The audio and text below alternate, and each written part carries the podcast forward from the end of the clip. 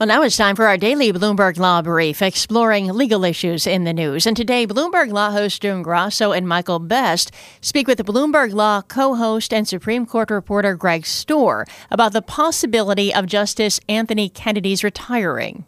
Greg, what are you hearing about Justice Kennedy? Well, I've been spending some time talking to some former law clerks, and there's definitely a difference of opinion as to whether uh, he will retire at the end of this year. It is certainly at least a possibility that those of us uh, who, who, care about the court are going to have to watch for. There are a few signs. He's uh, scheduled his law clerk reunion a year earlier than he normally would, uh, and, and in the very end, at the very end of the term. So it's at least possible that uh, that that reunion, the last weekend of June, will be right around the time he makes an announcement. I don't know for sure, but I'm certainly going to be paying attention. Kennedy is the most important person on that court because he has been the he is the swing vote, and he's certainly back in that position now. Would he want to give up that power? Yeah, that's a real question, June. And and for for those people who say no, I don't think he's going to retire. That's one of the biggest things that they point to. He has been since 2006 the most important justice on this court, the swing justice on so many issues.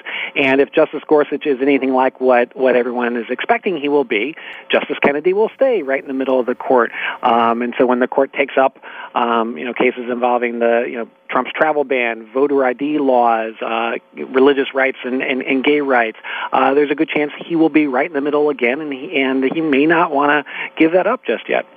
Well, speaking of Justice Gorsuch, we call him that now as he's uh, going to be on the court. Uh, he's going to start very soon hearing cases. What's on the docket for Justice Gorsuch and the rest of the justices to hear as he takes the bench?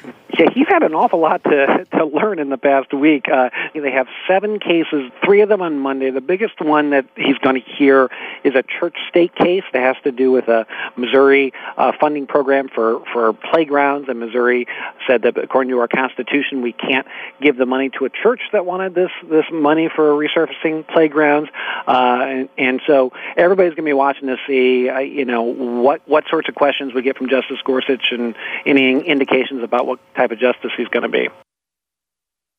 And that's Bloomberg Law co host and Supreme Court reporter Greg Stohr speaking with Bloomberg Law host June Grasso and Michael Best. You can listen to Bloomberg Law weekdays at 1 p.m. Wall Street time here on Bloomberg Radio. Now, among the top legal stories from Bloomberg Law, the newest justice on the Supreme Court, Neil Gorsuch, will hear a crucial case about the separation of church and state in his first week on the job.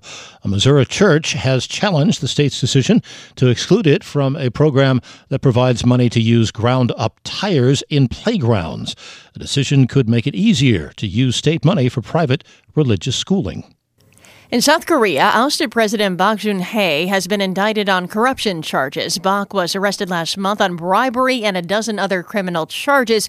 She's been in jail since then. A formal indictment clears the way for a trial. And that's this morning's Bloomberg Law Brief. You can find more legal news at BloombergLaw.com and BloombergBNA.com. Attorneys will find exceptional legal research and business development tools there as well.